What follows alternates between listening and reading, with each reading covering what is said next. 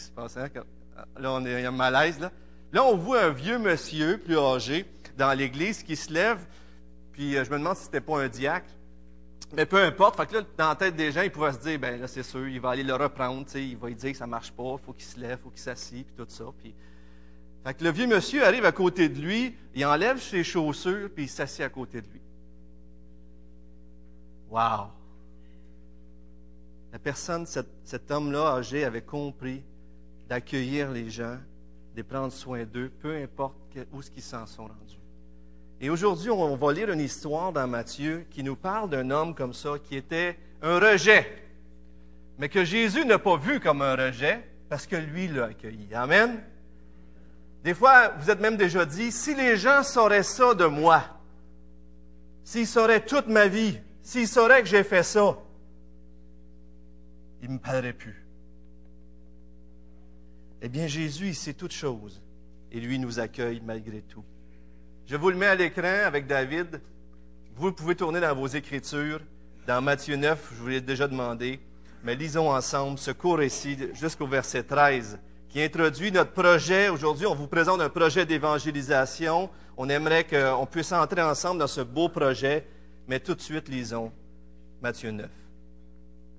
De là est allé plus loin. Jésus vit un homme assis au bureau des péages et qui s'appelait Matthieu. Il lui dit, Suis-moi. Cet homme se leva et le suivit. Comme Jésus était à table dans la maison, on voit dans d'autres évangiles que Matthieu, c'était chez lui qu'ils étaient. Voici beaucoup de publicains et de gens de mauvaise vie vinrent se mettre à table avec lui et avec ses disciples. Les pharisiens virent cela et dirent à ses disciples, mais pourquoi votre maître mange-t-il avec les publicains et les gens de mauvaise vie? Jésus les ayant entendus leur dit, ce ne sont pas ceux qui se portent bien qui ont besoin de médecins, mais les malades. Allez et apprenez ce que signifie je prends plaisir à la miséricorde et non au sacrifice, car je ne suis pas venu appeler des justes, mais des pécheurs. Prions.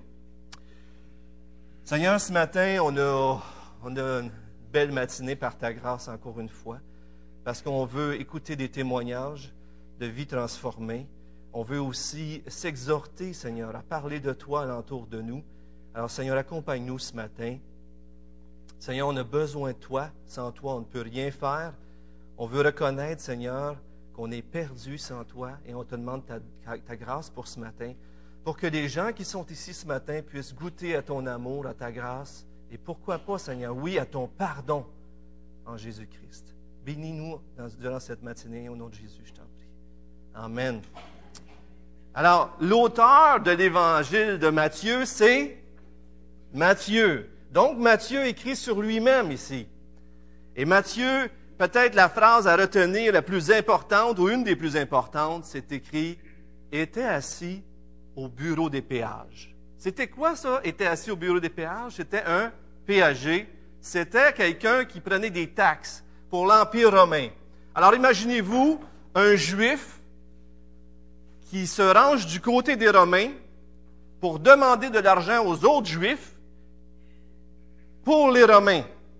Ce travail-là exigeait que le péager soit plus fidèle aux Romains qu'à son propre peuple.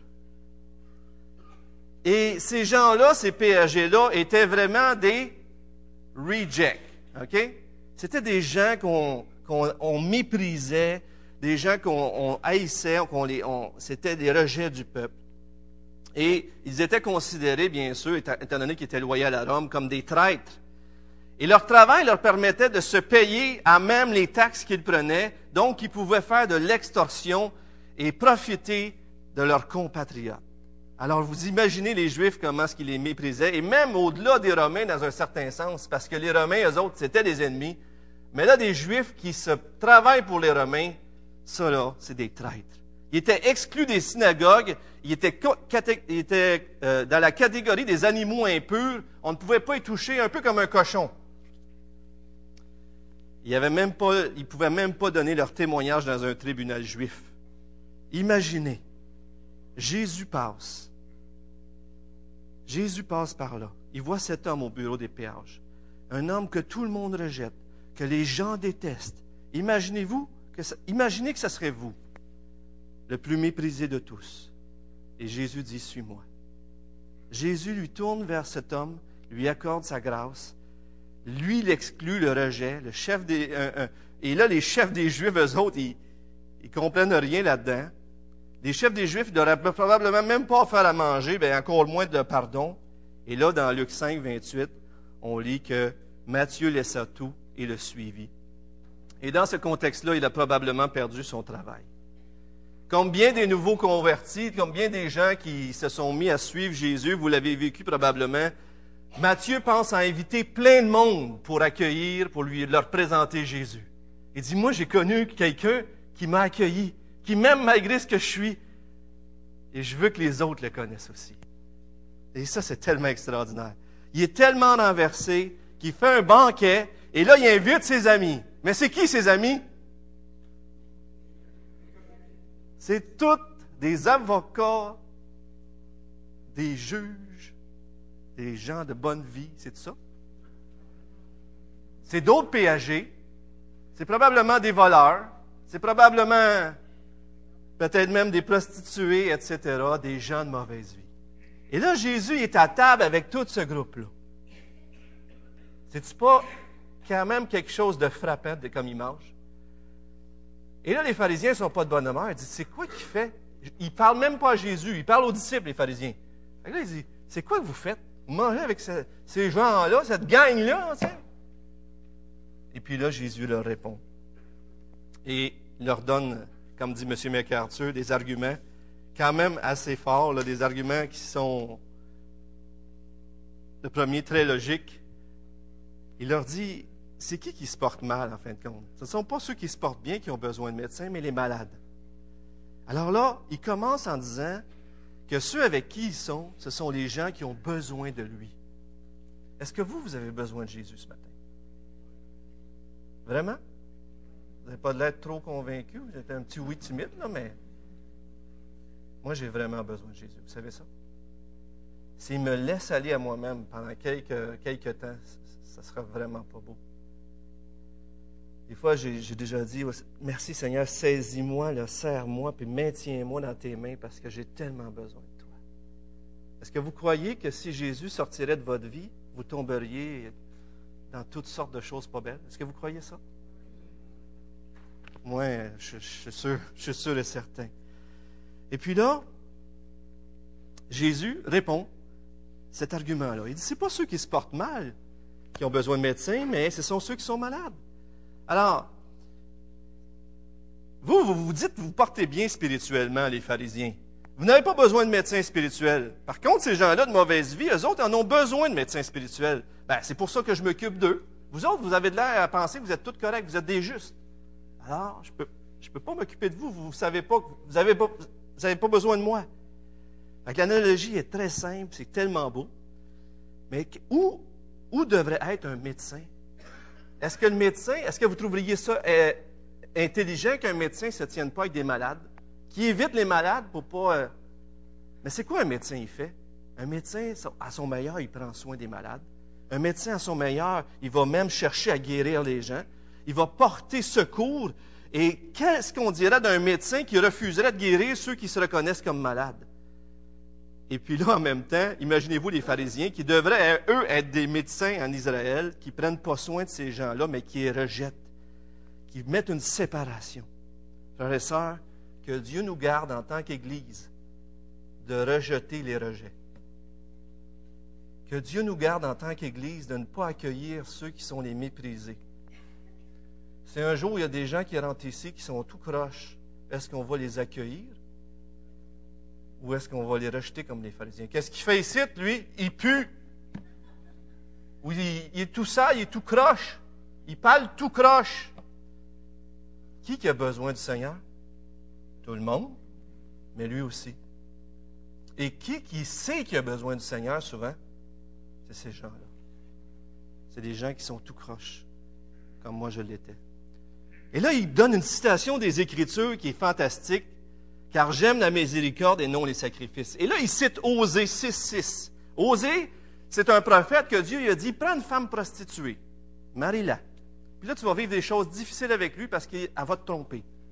Puis tu vas devenir un signe pour Israël, un signe qui va démontrer mon amour pour le peuple de Dieu.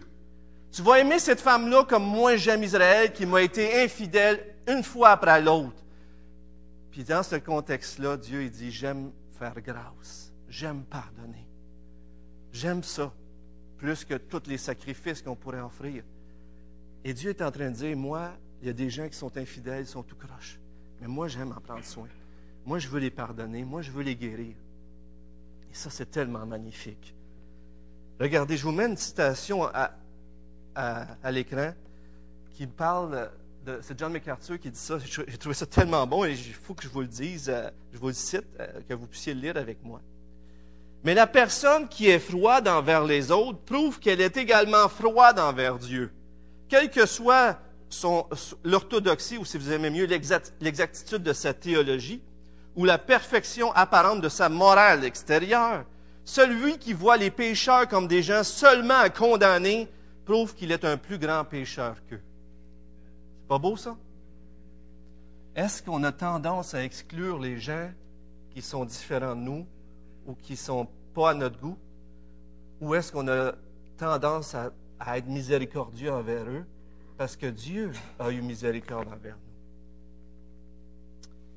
Et Jésus, lui, s'identifie à eux. Vous vous souvenez l'histoire du fils prodigue où ce que Jésus euh, nous parle d'un père qui voit son fils prodigue se repentir. Il était tout croche, il a fait plein de saletés, il ne devait pas sentir bon. Il revient et son père part en courant, il le prend dans ses bras et il nous montre dans cette histoire du fils prodigue-là la joie que Dieu éprouve quand un pécheur se repent et se tourne vers lui. Mais en même temps, dans cette même histoire-là, on voit la tristesse du père pour le, le frère aîné qui a un cœur dur et qui ne comprend pas qu'il faut me faire miséricorde. Et Jésus est en train de dire ici, moi j'aime ça pardonner, je veux pardonner, je veux qu'un pécheur se repente. Un homme pourrait offrir plein de sacrifices, mais si son cœur n'est pas repentant, si son cœur n'est pas humble et ne reconnaît pas son besoin de moi, en fait, ce sont les pharisiens qui sont les plus malades de tout dans cette histoire-là. Et les gens qui se pensent bons ne peuvent pas recevoir le pardon de Dieu. C'est-tu spécial, hein? comment Dieu nous ramène tous à la même place? Ils ne voient, pas leur besoin de pardon et ils s'excluent eux-mêmes du salut gratuit de Dieu. Et on sait dans les Écritures qu'il n'y a point de juste, la Bible dit, pas même un seul. Nul n'est intelligent, nul ne cherche Dieu. Tous sont égarés, ensemble ils sont pervertis. Il n'y en a aucun qui fasse le bien, pas même un seul. Romains 3, 10 et 12 celui qui n'est pas persuadé d'être malade ne cherchera pas la guérison. Et aujourd'hui, c'est pourquoi je vous ai parlé rapidement de ce texte-là, parce qu'aujourd'hui, on parle d'un projet d'évangélisation qui, utilise un vidéo qu'on va vous présenter tout de suite. David, si tu veux préparer le vidéo, s'il te plaît. Et ça dure une demi-heure de temps. Vous voyez, j'ai été très vite. Et après, je vous reviens là-dessus. Et j'aimerais ça que vous écoutiez ce vidéo-là avec grande attention. Et peut-être vous êtes des visiteurs ici ce matin. Écoutez bien les témoignages qui vont être présentés là-dedans. Ce sont des gens qui, peut-être à un moment donné, pensaient qu'ils n'avaient pas besoin de Dieu, certains, mais d'autres, les trois témoignages qu'on va entendre, c'est des gens qui se sont rendus compte que sans Dieu, que Dieu, c'est tout pour eux. Et euh, vous allez voir les personnes qui vont être dans ce vidéo-là. On va pouvoir utiliser ça pour parler de l'Évangile à d'autres personnes alors, j'aimerais inviter David à, faire la projection, s'il vous plaît. Je vous reviens tout de suite après.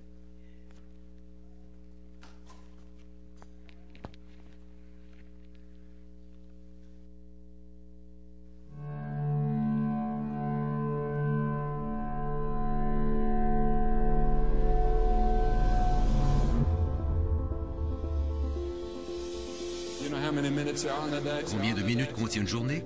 1440. Combien d'heures compte-t-on dans une semaine? 168.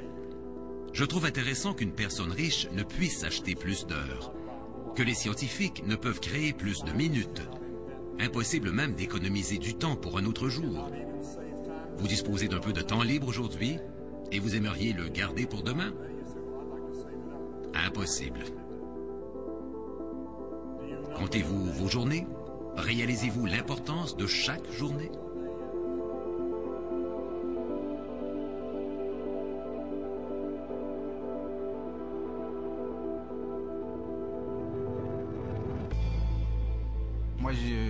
En Haïti, à la campagne, et mes parents étaient marchands, et ils étaient paysans. Mon père était déjà établi ici. Je pense qu'il est venu ici peut-être quelques semaines après ma naissance, il est, venu ici au Canada s'installer pour chercher une vie meilleure. Dans les années 1982, nous sommes venus ici rejoindre mon père qui était déjà établi ici.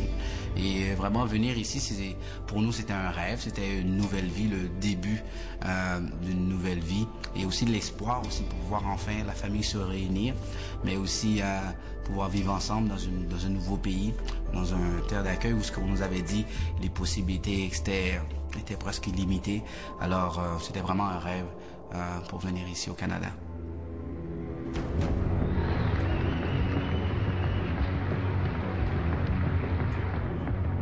Je me souviens de la première fois où j'ai été littéralement frappé par l'idée de devenir magicien. J'ai immédiatement compris que je pourrais devenir très bon. C'est vraiment pour moi la chose la plus passionnante qui soit.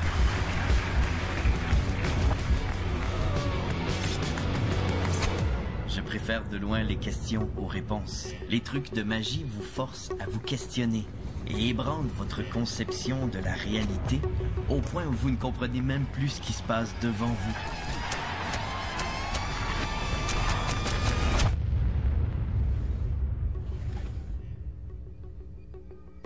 Depuis que je suis tout petite, j'aime les animaux.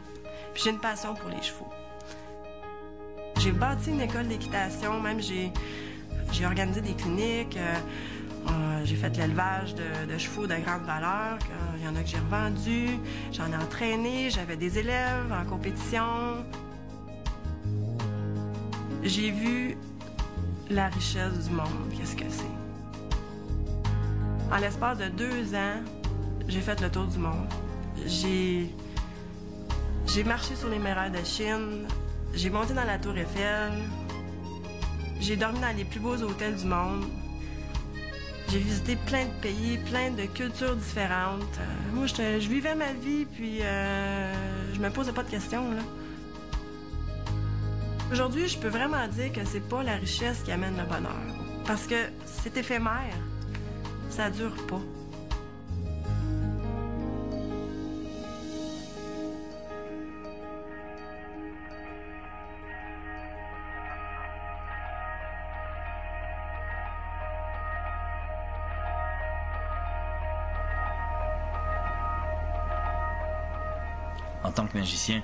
On est très sceptique et on réalise que ce qui se passe en coulisses n'est qu'une illusion.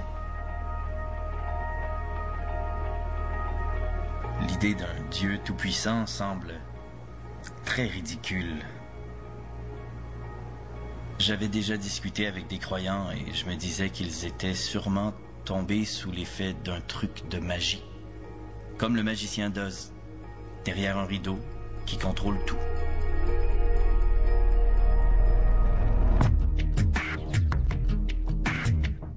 J'ai grandi en apprenant des trucs pour mystifier un public.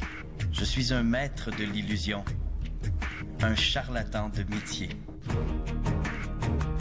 Un jour, je me suis interrogé sur Dieu et je me suis dit, Dieu, si tu existes, je te demande de me ramener derrière le rideau. Montre-moi comment tu fonctionnes. J'ai besoin que tu te manifestes pour que je ne puisse plus t'ignorer.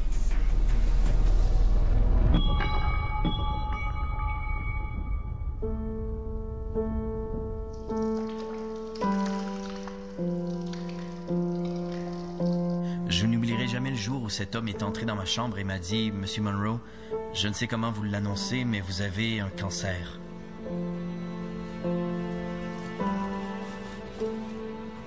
J'ai répondu Quoi? Il m'a regardé en disant Monsieur Monroe, nous ne pouvons rien faire pour vous guérir.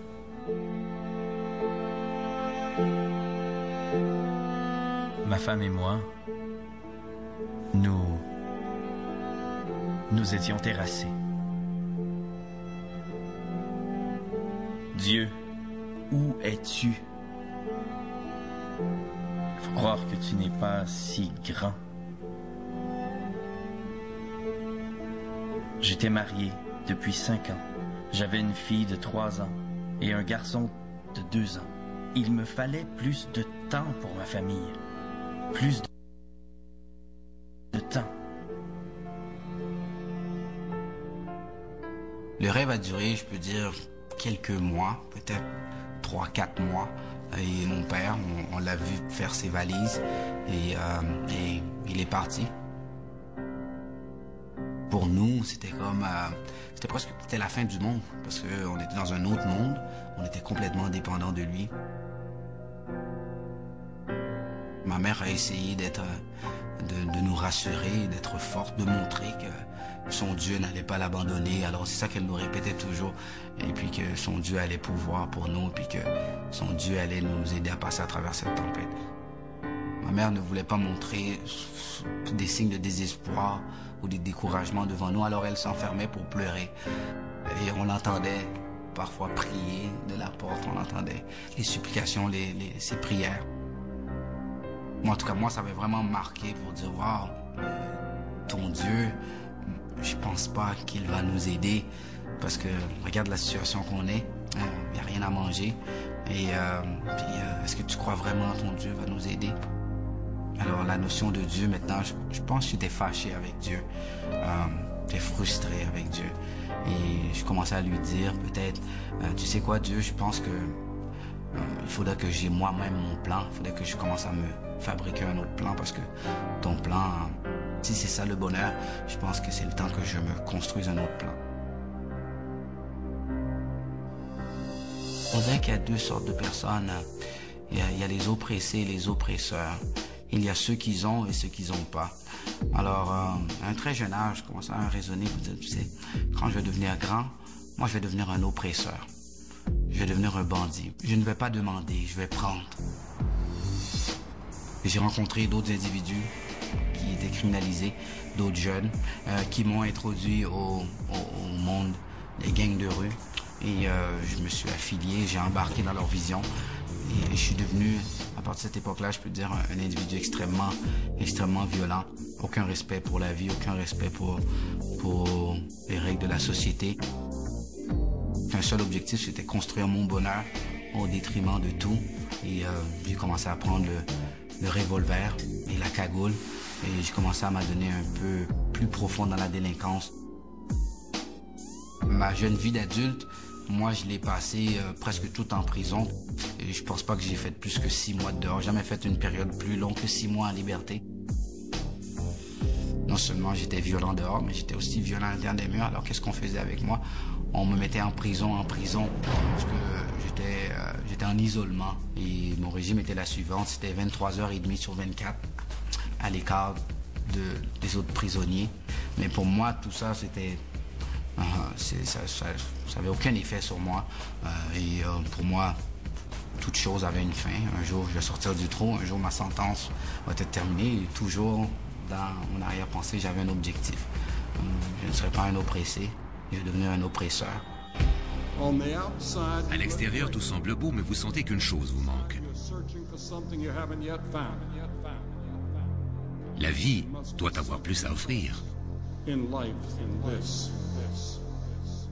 J'avais deux enfants. J'ai une petite fille qui est née en 2006 puis un petit garçon qui est né en 2008. J'ai appris que mon conjoint euh, me trompait. Alors, moi, il m'a dit clairement, Julie, c'est terminé, il faut que tu quittes. Donc, ma séparation a créé pas juste une épreuve au niveau de la perte du conjoint, mais aussi de la perte de, toute la famille, parce qu'il y avait aussi euh, cinq autres enfants avant moi. Tout mon univers s'est écroulé à ce moment-là. J'ai tout perdu. Alors moi, tout ce que j'avais vécu pendant neuf ans de temps, la vie de princesse, ben, ça venait de se terminer.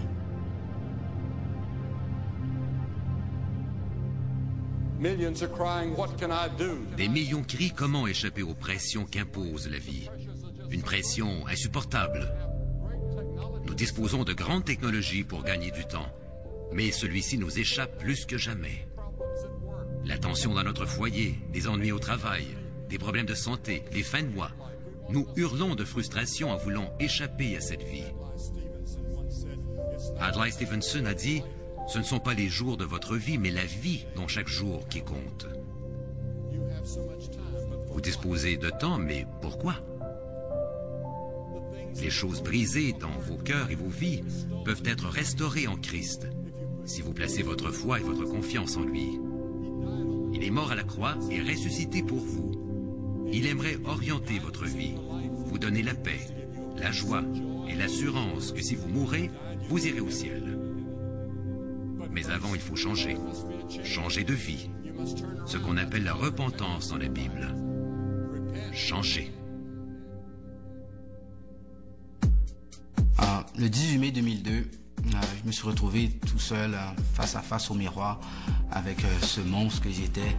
Et il y avait cette petite voix euh, dans ma tête qui me disait Asmic, regarde ce que tu es devenu, Asmic. Tu es devenu un monstre, Asmic. Regarde le parcours de ta vie, Asmic. Toute ta vie, tu as détruit des vies, Asmic. Euh, ta main est tachée de sang. Asmic, il n'y a pas d'espoir pour, des gens comme toi, Asmic. Tu as traversé la ligne de non-retour, ça fait longtemps. Et je commençais à penser au suicide parce que vraiment, j'étais rendu dans un point de ma vie où ce que, euh, ma vie était devenue euh, sans sens. Il n'y avait pas de sens, ma vie. Alors que j'étais en isolement, euh, j'ai entendu qu'il y avait un pasteur qui venait visiter des détenus. Euh, j'étais pas intéressé à voir le pasteur ou quoi que ce soit, mais euh, pour moi c'était une porte de sortie pour que je puisse sortir du trou. Il est en train de me parler euh, d'amour. J'étais pas habitué à ça.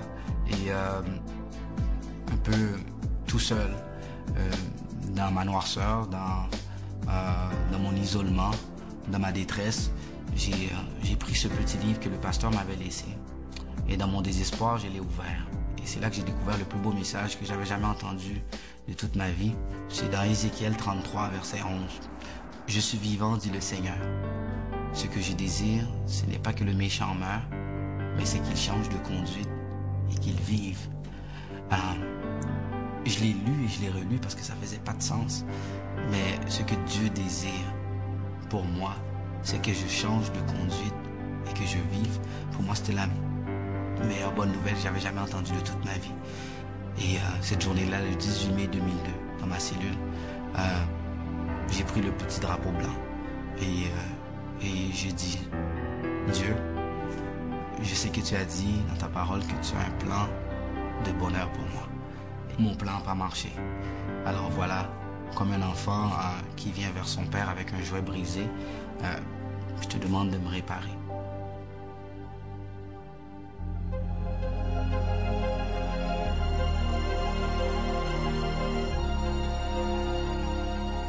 Time is collapsing on us. Les sables du temps s'écoulent. Combien de temps nous reste-t-il? Le psalmiste a dit à Dieu, Réponds-moi vite. Mes jours sont comme l'ombre qui s'allonge, et je me dessèche comme l'herbe. Mais toi, Seigneur, tu es éternel, de siècle en siècle, tu restes Dieu. Pensez-y. Dieu demeure à jamais. Mais sur cette terre, nous ne sommes qu'une ombre qui passe. Nous mourrons tous. Dès le jour de votre naissance, la mort vous attend. Combien de temps vous reste-t-il?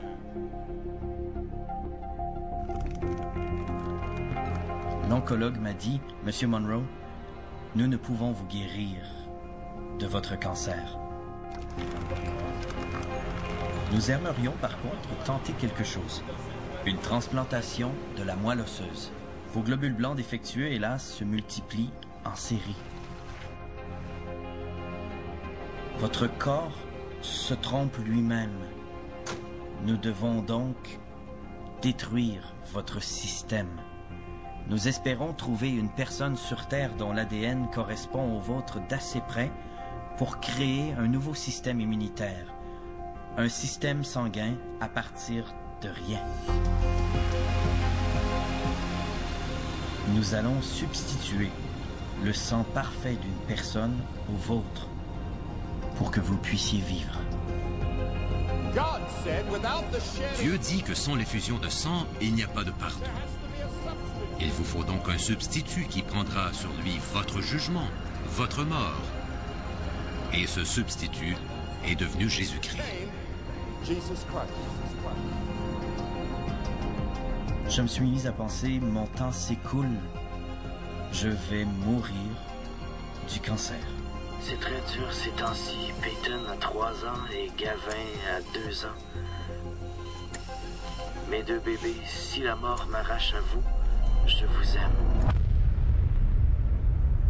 Une violente chimiothérapie a suivi, qui détruisait non seulement le cancer en moi, mais consumait mon corps entier. Un enfer. C'était une mort lente. J'ai très peur.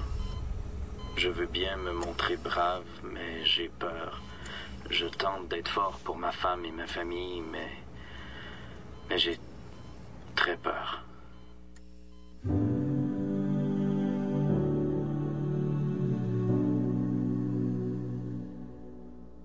Nous attendions une réponse du programme national de dons de moelle osseuse, dont la banque de données contient 7 millions de noms. On a trouvé une correspondance parfaite pour moi. Une seule. Une jeune fille de 19 ans. Ils m'ont dit, Monsieur Monroe, votre transplantation aura lieu le 23 avril. Vous aurez à ce moment un nouvel anniversaire. Vous serez comme un bébé qui vient de naître. Les infirmières célébreront votre nouvelle naissance à l'hôpital. J'avais déjà entendu cette expression auparavant dans une église, mais là, littéralement, j'allais naître à nouveau. Je n'oublierai jamais ce 23 avril où l'on a apporté ce sac de sang dans ma chambre et que tous espéraient que mon corps allait accepter cette nouvelle vie, ce sang nouveau. Je vous parle aujourd'hui guéri à 100% de ce terrible cancer. Quand on regarde mon nouveau sang, on voit une fille de 19 ans. On voit cette fille, on voit le chromosome WX. Ça me rappelle le passage dans Galate 2 qui dit que ce n'est plus moi qui vis, mais quelqu'un d'autre vit en moi. Désormais, je vis par la foi. Elle m'a sauvé la vie. Elle m'a sauvé la vie. La leucémie m'a presque emporté. C'est grâce à sa moelle osseuse. La voilà.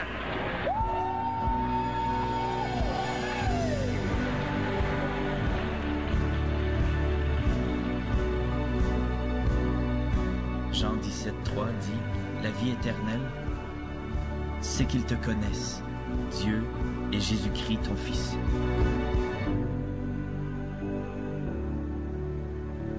Je suis totalement convaincu des paroles de Jésus en tant que sceptique et illusionniste. Je sais que le Dieu de l'univers m'a ramené derrière le rideau comme je lui avais demandé. Pour le faire, il s'est servi de ce cancer. Il y a un cancer spirituel qui nous ronge à l'intérieur. Et nous voulons tous, nous supplions tous que quelqu'un intervienne et nous libère de cette condition.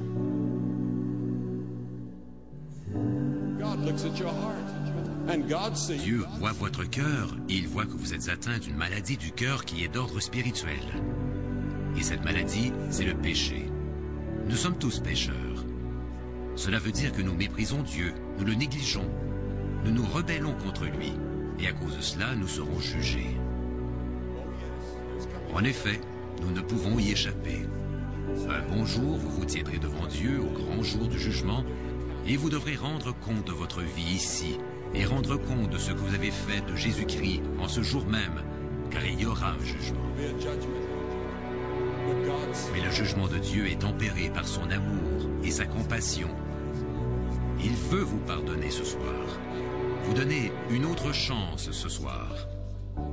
Peu importe le temps gaspillé dans le passé, il vous reste encore demain. you can still have tomorrow.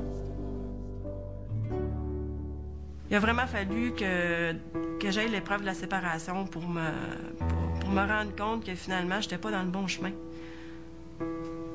Même si j'avais vécu des belles affaires, tout ça, c'était pas ça que Dieu voulait pour moi. Il a vraiment, il a vraiment fallu que je touche le fond. Puis que je perde tout. Puis que je me retrouve dans mon petit appartement euh, 4,5 euh, qui était juste l'autre bord de l'autoroute. Puis moi, de ma fenêtre, je voyais la, grosse entreprise, la maison de l'autre côté.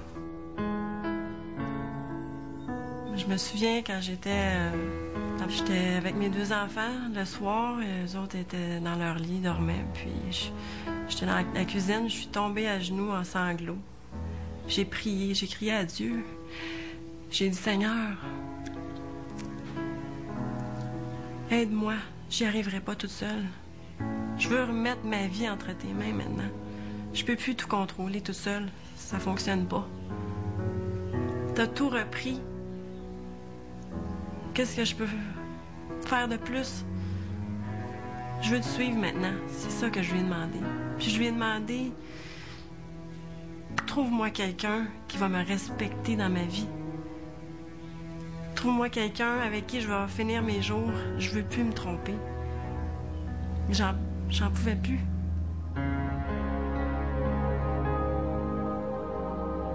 Vous vous croyez trop indigne de vous approcher de Dieu à cause de vos actions ou de vos pensées. Dieu n'est pas fâché contre vous. Dieu ne veut pas vous condamner. Dieu vous aime. Il a envoyé son Fils à la croix pour vous. Il veut vous entourer de ses bras, vous accueillir. Il vous recevra, vous pardonnera, vous aimera et sera votre ami.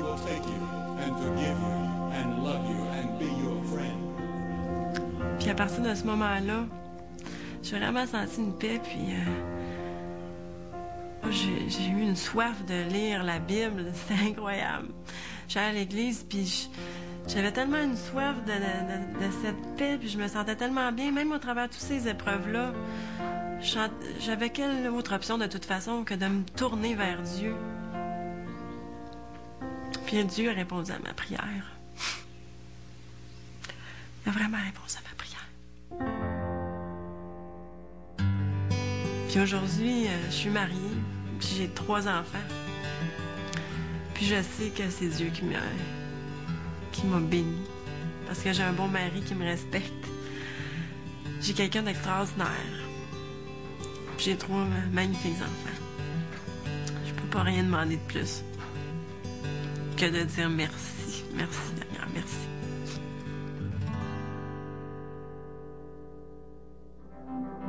Cette journée-là, le 18 mai 2002, euh, lorsque j'ai mis le drapeau blanc, c'est la meilleure journée de ma vie, la plus belle journée de ma vie. C'est cette journée-là que, je peux dire que j'ai commencé à faire confiance à Dieu. Et Dieu a transformé ma vie. Il m'a- donné un nouveau cœur. Il m'a, il m'a, il a, il régénéré complètement et totalement. Aujourd'hui, euh, Dieu m'a béni avec une, femme extraordinaire, mon épouse euh, Suzy, et il nous a donné aussi quatre enfants euh, merveilleux. Euh, J'ai deux garçons et deux filles. Et euh, Dieu m'a appelé aussi à, me tenir dans la brèche, dans la vie des jeunes euh, euh, qui, ont, euh, un parcours peut-être aussi difficile que moi, qui, ont été qui sont dans le contexte que j'ai été. Euh, je travaille euh, au sein d'une organisation chrétienne qui s'appelle Jeunesse sans limite. Et euh, ici, on a plusieurs programmes et, euh, un peu pour, euh, pour euh, accompagner les, jeunes, mais non seulement les accompagner dans leurs moments difficiles, dans leur contexte familial, mais aussi pour leur parler euh, de Dieu, euh, pour les faire savoir que, qu'ils ont un Père et, que malgré les situations difficiles qu'ils vivent, que, que Dieu est en contrôle que Dieu a un plan merveilleux pour eux. Alors c'est ce que je fais depuis plus de, de 7 ans. Tout ce que je sais, c'est que un jour, il y a quelqu'un qui est venu et il m'a parlé de mon père.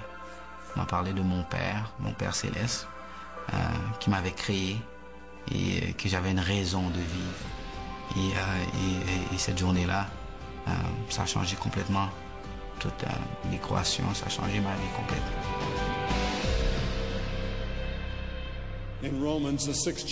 Dans Romains, le sixième chapitre dit Le salaire du péché, c'est la mort, mais le don de Dieu est la vie éternelle en Jésus-Christ le Seigneur.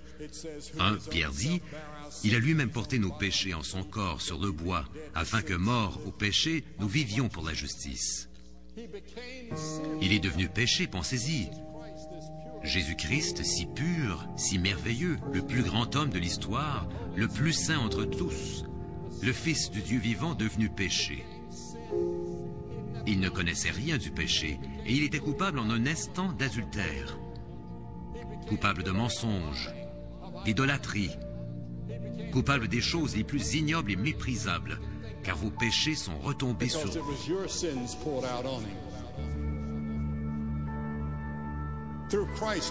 En Christ, la relation la plus essentielle à votre vie peut revivre. Vous direz, Billy, que dois-je donc faire? Premièrement, vous détournez du péché. L'apôtre Pierre a dit, repentez-vous et tournez-vous vers Dieu pour que vos péchés soient effacés. Mais qu'est-ce que la repentance? Cela veut dire d'aller vers Dieu et dire, Dieu, je regrette d'avoir péché. Nous sommes tous pécheurs, chacun de nous. En fait, tous les humains naissent ainsi. Vous êtes-vous repenti? En êtes-vous sûr? Il ne s'agit pas seulement de dire je suis désolé, mais de lui demander l'aide de renoncer à vos péchés. Changez votre façon de vivre. Vous débarrasser d'habitudes de vie malsaines et passer par la foi. Sans foi, vous ne pouvez lui plaire. La foi veut dire une confiance totale. La Bible dit dans Romains 4, quand quelqu'un sans accomplir de travail croit simplement que Dieu accueille favorablement le pécheur, il est compté comme juste. Je dois être juste pour entrer au ciel et je ne le suis pas. Billy Graham est un pécheur. Je n'ai aucune justice en moi-même. Je me présente selon la justice du Seigneur Jésus-Christ. La Bible dit aussi, par grâce, vous êtes sauvés par la foi, non par les œuvres, afin que personne ne se vante. Si vous gagnez le ciel par vos œuvres, vous vous vanteriez à tous. Regardez-moi, je suis une bonne personne, j'ai gagné mon ciel. Seul le Christ peut vous offrir le ciel.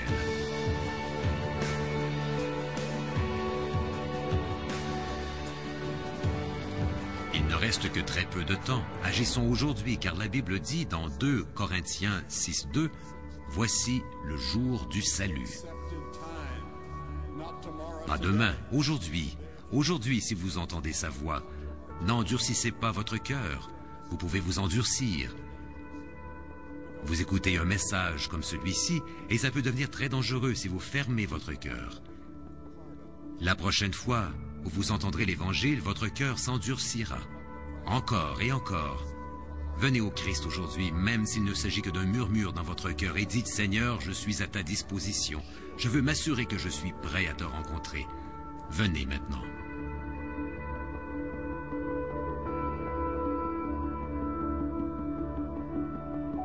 Je vais vous inviter à, faire euh, cette prière. Si vous sentez cet appel dans votre cœur, euh, cette prière qui, qui, qui signifie un peu le drapeau blanc pour dire euh, Seigneur, rentre dans ma vie, je t'invite et prends ma vie, je m'abandonne.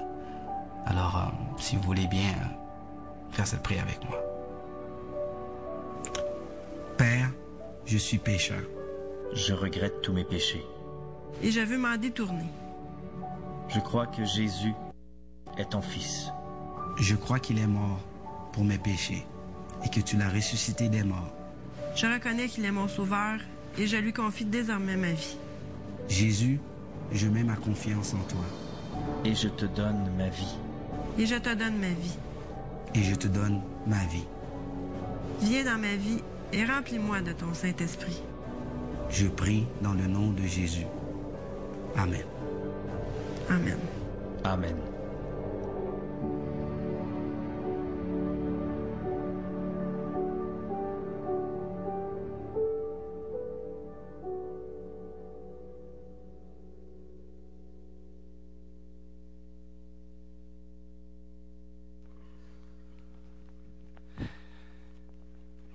Alors, comment vous trouvez cette vidéo? Avez-vous euh, reconnu Julie? Elle est ici avec Pierre-Luc, là. Ils sont juste là, là. Merci beaucoup, Julie, Pierre-Luc, d'avoir partagé vos vies. Et euh, c'est quelque chose, hein? Écoutez ça. On veut vous lancer le défi. J'aimerais inviter les placeurs à distribuer en bas aussi, au sous-sol, euh, dans la salle de projection. Et ici, on va vous distribuer un, dépliant qui vous parle de ce projet-là. Dans, dans un dépliant, dans ceux-là, je pense qu'il y en a plusieurs. Assurez-vous qu'il y a. Regardez ça, je pense que j'en ai euh, au-dessus de 100. Là, fait que vous pouvez en avoir chacun un. Peut-être euh, les couples qui pensaient en avoir suffisamment pour un, c'est bon pour vous. Alors, ça va déranger un peu, mais je vais continuer parce que le temps avance. L'idée qu'on veut vous lancer ce matin, euh, Gilles, moi et tout le groupe, c'est que ce que fait Matthieu lorsqu'il s'est converti, lorsqu'il a suivi Jésus, il a tout abandonné, il l'a suivi, ça a changé sa vie. Et qu'est-ce qu'il a fait? C'est qu'il a invité ses amis. Il a invité des gens à la maison. Qu'est-ce qu'il y avait disponible? Il y avait une maison, il y avait un repas qu'il pouvait offrir, ou un café, ou quoi, et il y avait des relations. Et qui de nous n'a pas ça? On a toute une place où ce qu'on habite, on peut tous prendre un café, et on a des relations, des gens qui ne connaissent pas encore le Seigneur. Et ce qu'on aimerait vous lancer comme défi ce matin, c'est d'entrer avec nous dans ce beau projet. On pourrait le faire en église, puis dire, on, invite plein de monde ici. Mais vous savez, les gens sont seraient beaucoup plus à l'aise de dire, on les invite chez nous à la maison. Et je vous invite à prendre des dépliant pour ceux qui l'ont. On va vous montrer ça. Mais ce qui était très intéressant sur, euh, ce, qui se passe euh, ici à l'écran, sur ce projet-là, c'est que il y a, des, ce qu'on appelle des kits de, pour le projet ici. On en a une cinquantaine en tout à peu près. Mais même le DVD, on en donne un dedans, le DVD du vidéo. Mais non seulement ça, c'est euh, on en a, j'en ai fait venir en, espagnol. Alors, j'en ai en espagnol, Edgar, j'en ai en espagnol, et je les ai ici. Ceux qui, euh, peut-être, euh, David, tu peux montrer à l'écran les langues qu'on a, s'il te plaît? Je les ai, ah, je les ai laissées là-dessus.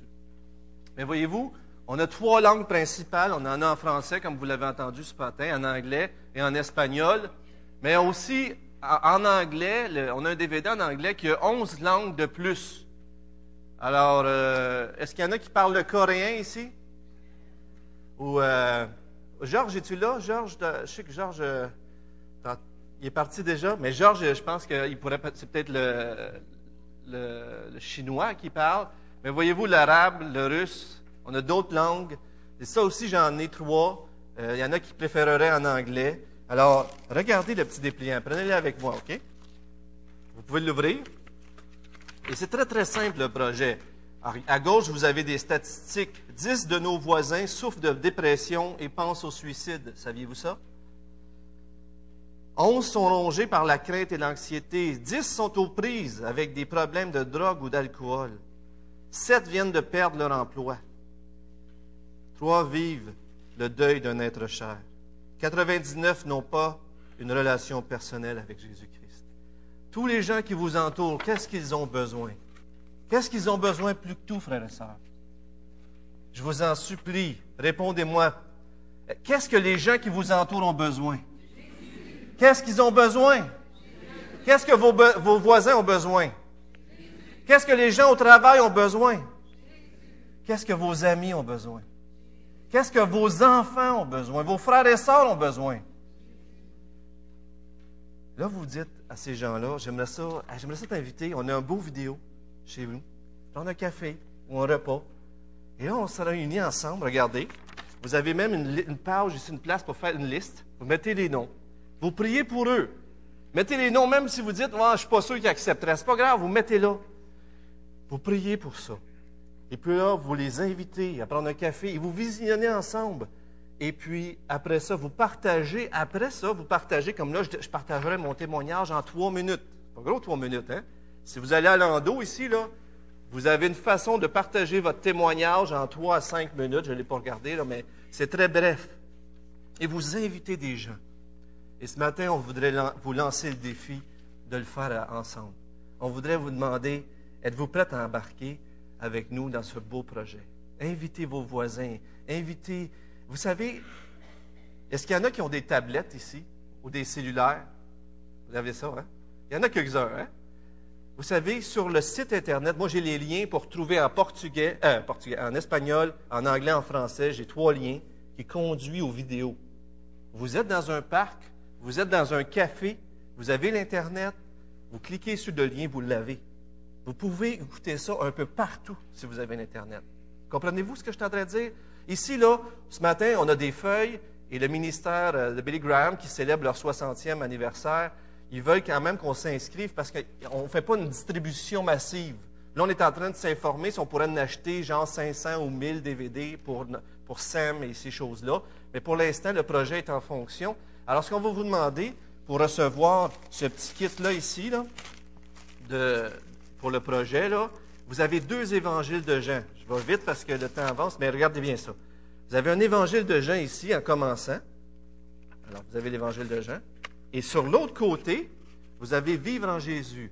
Un suivi de quatre leçons avec la personne que vous pouvez faire. C'est pas fantastique, ça? Vous avez deux, deux petits évangiles de Jean de même. Et vous avez des versets à l'intérieur et comment débuter votre nouvelle vie spirituelle avec Dieu. Alors, vous avez tout ça dans le kit. Vous avez euh, comment, euh, vous avez mon engagement. C'est un petit livret qui montre c'est quoi, euh, comment accepter le Seigneur. Il y a les étapes pour, il y a même une prière aussi. Vous l'avez, je pense, une prière sur le chose, sur le petit dépliant. Ça se peut-tu? Il y en a une prière à quelque part, hein? très brève, mais un exemple de prière à l'endos ici. Regardez. Alors, vous avez un exemple de prière, vous avez des documents d'engagement, et vous avez même un petit livre du participant pour vous expliquer s'il y en a qui l'ont encore. Mais si on veut garder simple tout ce projet-là, c'est aussi simple que ce que vous voyez dans le dépliant. Tantôt, après la réunion, Sabrina a accepté avec sa maman d'être à, une table en arrière. Et lorsque vous allez remplir le petit, j'ai mis quatre feuilles, des stylos. Lorsque vous allez remplir ça, on va vous donner un kit. C'est gratuit. Mais vous savez, vous pouvez être à la maison, ça peut être à, l'école, des amis à l'école, un café au parc. C'est sûr que là, c'est plus frais ces temps-ci. Mais l'idée, c'est de rassembler, d'avoir une rencontre, puis mettre Jésus au centre. Et vous n'avez pas besoin d'être un grand orateur, vous avez juste besoin de partager votre témoignage. Dans Luc 10, 11, un passage que j'aime beaucoup, ça dit ceci, euh, que les gens vont secouer leurs souliers lorsqu'on va leur refuser d'avoir prêché l'Évangile, mais il dit, pourtant, sachez bien ceci, le royaume de Dieu s'est approché de vous. Et j'aime me rappeler qu'à chaque fois qu'un chrétien est à un endroit précis, qui a le Saint-Esprit en lui, un chrétien qui a le Saint-Esprit en lui, hein, on est d'accord? Et qui apporte le message de l'Évangile, le royaume de Dieu est tout proche. Pas vrai? De toute façon, il est tout proche. Il s'agit de croire. Mais à chaque place où ce que vous êtes, à chaque place où ce que vous pouvez partager l'Évangile, le royaume de Dieu est juste là.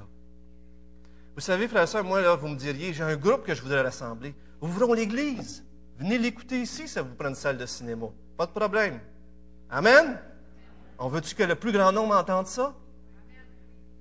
Alors, est-ce qu'il y en a qui veulent embarquer, qui veulent, c'est un drôle de mot, là, qui veulent se, qu'est-ce que je dirais, Lorette?